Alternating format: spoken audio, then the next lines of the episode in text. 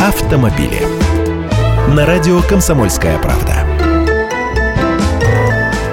Здравствуйте, я Андрей Гречаник. Скутеры снова появились на улицах, хотя теперь для управления ими нужны права, да и штрафы стали высокими. В прошлом году гаишники водителей двухколесной мелочи не трогали, потому что получить новую категорию М просто не было возможности. Теперь же часть автошкол заработала по-новому, и в этом сезоне управлять мопедом и скутером может водитель, у которого есть права с любой открытой категорией или с категорией М, хотя в столице, например, пока еще на такую никто экзамены не сдавал сдавал. Это в первую очередь касается подростков, которые могут сесть за руль табуретки только с 16 лет как раз с такими правами. Еще одно требование вместо копеечных штрафов, которые с водителей скутеров никто не собирал, теперь появилась взрослая ответственность. Например, сел за руль пьяным, лишаешься прав и получаешь штраф в 30 тысяч рублей. Далеко не всякий мопед столько стоит. Ездишь, не имея прав, штраф от 5 до 15 тысяч, и скутер отправляется на штрафстоянку. Хорошо хоть ставить на учет в ГИБДД скутеры пока не требуется. Номера на них не выдают, платить за парковку не требуют. Хотя наказать за остановку или стоянку в неположенном месте тоже могут.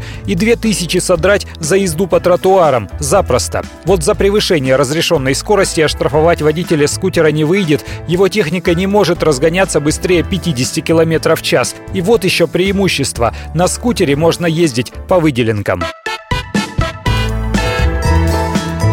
Автомобили.